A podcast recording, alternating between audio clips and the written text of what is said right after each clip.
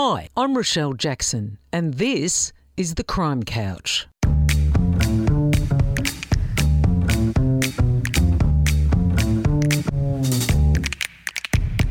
I'm an investigative journalist and true crime author, and I know who's who in the zoo the crims, the cops, and the interesting individuals in between. So get comfy and join me here on the Crime Couch. It's going to be one heck of a journey. Janet Low was the 79th policewoman to join Victoria Police in the 1960s. In those days, police women were considered specialists in what jobs they did, usually involving welfare, women, and children. But Janet cracked the ceiling. She spent nearly 20 years at Victoria Police, retiring as a senior sergeant at Prahran. Janet was an opera singer, cooking teacher, and very involved in Ballarat's theatrical and art scene. In 2011, Janet was also the recipient of an Order of Australia medal. Hi, Janet, and welcome back to the Crime Couch. Oh, lovely to be back. How do you now reflect on your career in Victoria Police? Well, it was very a very varied journey. I did a lot of things, different things. You speak about me of my before I joined the police force. Yes, I'd been singing with an opera company for two years, and I was very fortunate. I used to love singing with the police brass band. I went many places with the band as their soloist. I used to get the job of putting the drums or holding the horse, you know, the grey gendarme, while they put the drums on, and then I'd end up with white hair or horse hair all over my uniform. Are there any particular memories, I suppose, of Ballarat that stick with you?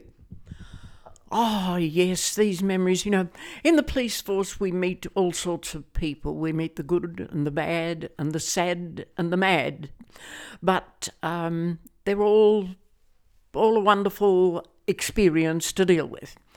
But there's one that I do remember because the house in question is still in Ballarat. So I was in Ballarat and I get a complaint from somebody, well, I think it might have been a welfare organisation, that this family were really uh, being neglected badly. Oh, so I picked myself up and I, there, must, there was another policewoman at Ballarat at that stage, a younger policewoman. So we get hop in the car and off we go to this house. Well, it was about 11 o'clock in the morning. Nobody had got up yet. Mother was in bed. The kids were in bed. I think from memory, about four or five kids. Place was filthy and there was no food. So we walk through the house and uh, make a few comments here and there. And there was a young lad, we'll, we'll call him Frankie, probably about 10 or 12. And I said, Hey, Frankie, what, have you had, what did you have for breakfast? Oh, he said, I had some Wheaties with water because there wasn't any milk, and, and, I found a piece of bread and I made toast with it, but there wasn't any um, any butter. And I said, right, okay, thanks, Frankie. And off I went about making a decision as to what was to happen. It was quite obvious that there was no food in the house and the kids were really neglected. Anyway, so I said to the young policewoman, now get your notebook out and go around and ask all the children what they've had to eat today. And then go and list what's in the fridge. And I just happened to walk past when she said to Frankie, What have you had to eat today? And he said, Nothing. So I skidded to a stop and said, Hey, Frankie, what did you have for breakfast? Oh, he said, I had some Wheaties with water. I said, Yes. Well, the policewoman asked what you'd had to eat today.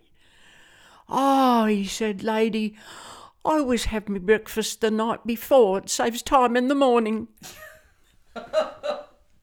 oh my goodness. And these some of the stories that have stuck with you, Janet. There's there's a heap of them, I can tell you. Was a there heap of them. Sorry. There's a heap of them. There was um, another one where I was called. This was when I was back in Melbourne. We were called to um, an assault. The lady had been assaulted. And it was one of those little old police stations that was actually an old house. I think it was Ascot Vale. It was certainly in that area. So we walk into the station and you know big long corridor going down to the back of the house.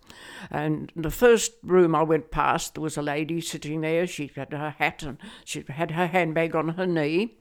I went past and further down another room I looked in and there's a young fellow and he's mopping his bloody nose and you know he's he's had a bit of a bashing Ah, so I finally get down to the detectives and said, you know, you've got a job for us? Oh, he said, yeah. Uh, lady in the top room, if you just take a statement about the assault. So I went back to lady and I said, now what happened? She said, well, I come and visit my sister who lives here. Uh, I come right from the other, the southern beaches, but I come every week and I catch the train and I get off at the station. And if I followed the main road it's quite a long walk but there's a back lane. And if I go down this back lane I'm at my sister's place in a few minutes but I've always been a bit worried about it so she said for quite a, a years now that I visit my sister every week I put a brick in the bottom of my bag and she said, and this fella came up as I always feared would happen and grabbed me. And so I swung my bag and hit him in the face. Do you know what? I bet he never did it again. I'm sure that was a really good anecdote and a way of stopping him from doing that. yes, he was an awful mess.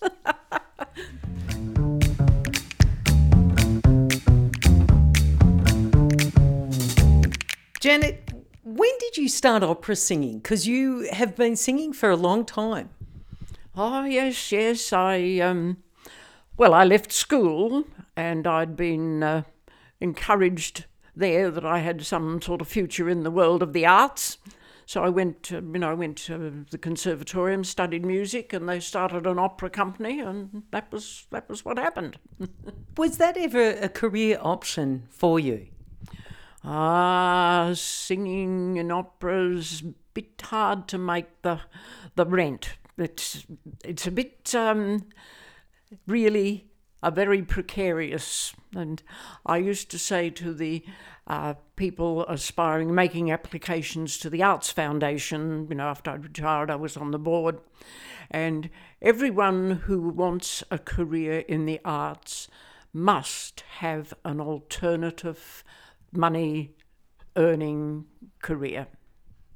It's definitely a very precarious occupation and one that's not constant, is it? Oh, you would see aspiring young people. You know, they were going to go to Melbourne, and they had a, uh, they would get an agent, and they'd be right for life. They'd be getting lead roles, and then six months later, you'd see them at the uh, at the theatre selling the programs and saying they had to work in a pub.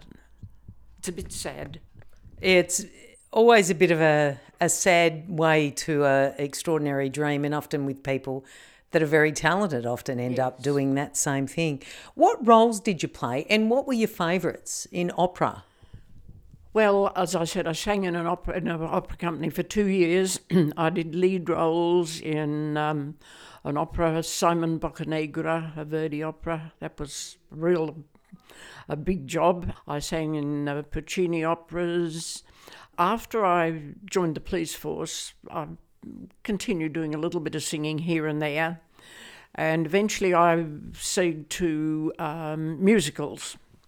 Now, I've done the role of the Mother Abbess in The Sound of Music four times.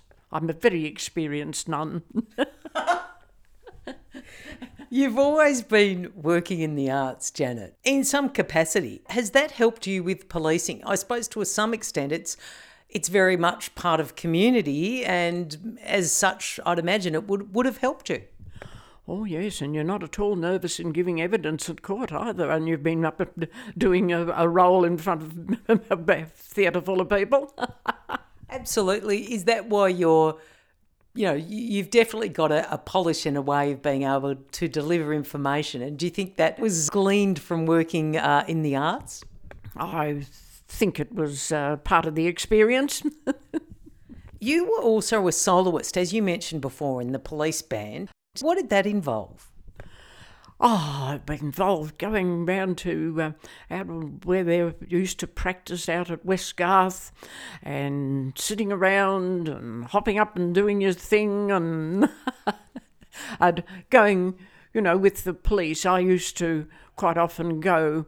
Um, at one stage, the brass band used to have a wonderful concert each year, either at the Melbourne Town Hall or the Dallas Brooks Auditorium.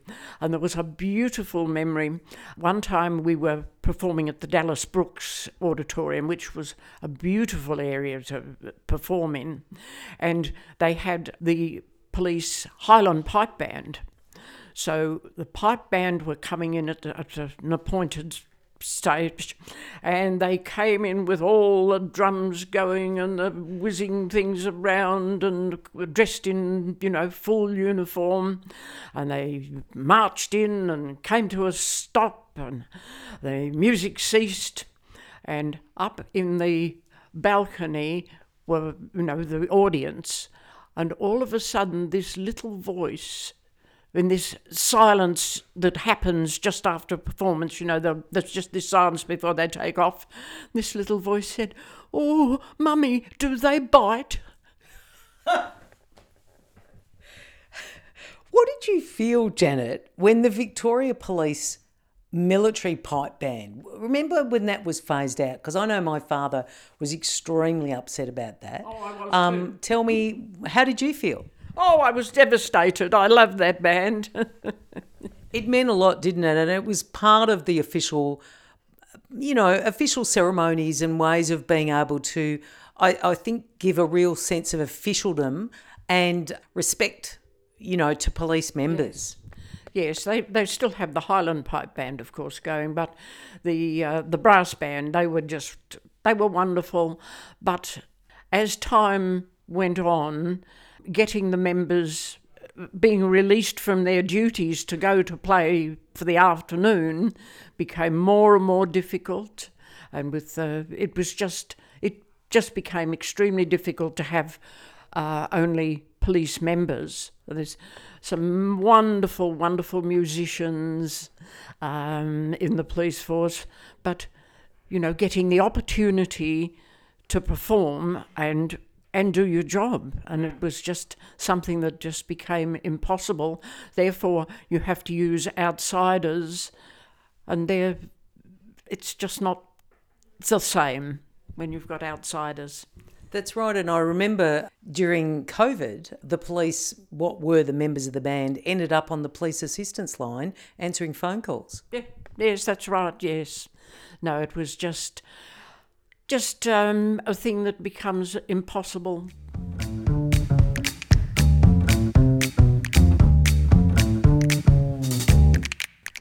You're heavily involved, Janet, in Ballarat's art and cultural scene. Has this been since you retired of you, or have you always been involved? Oh, I've always been involved. I think I was, uh, I first transferred to Ballarat, and that was a long time ago.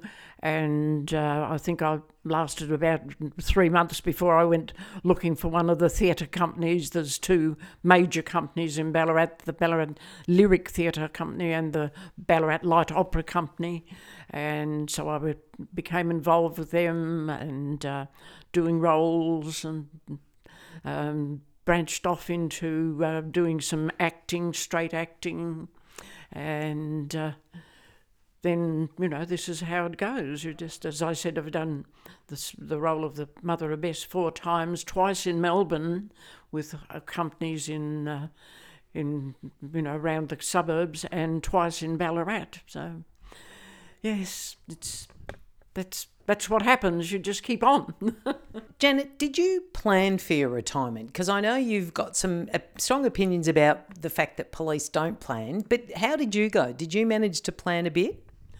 Oh well, we called, we'd planned this, um, uh, my husband and I, and then um, we took on the job of his grandson, who was uh, his his daughter, Jock's daughter, was unable to uh, adequately, you know, care for her son, and um, so we Wayne came to live with us, and so the, any you know great touring around that all went out the door, and uh, Wayne came to live with us, and he had uh, a friend called Mum, and he had Grandad and Janet.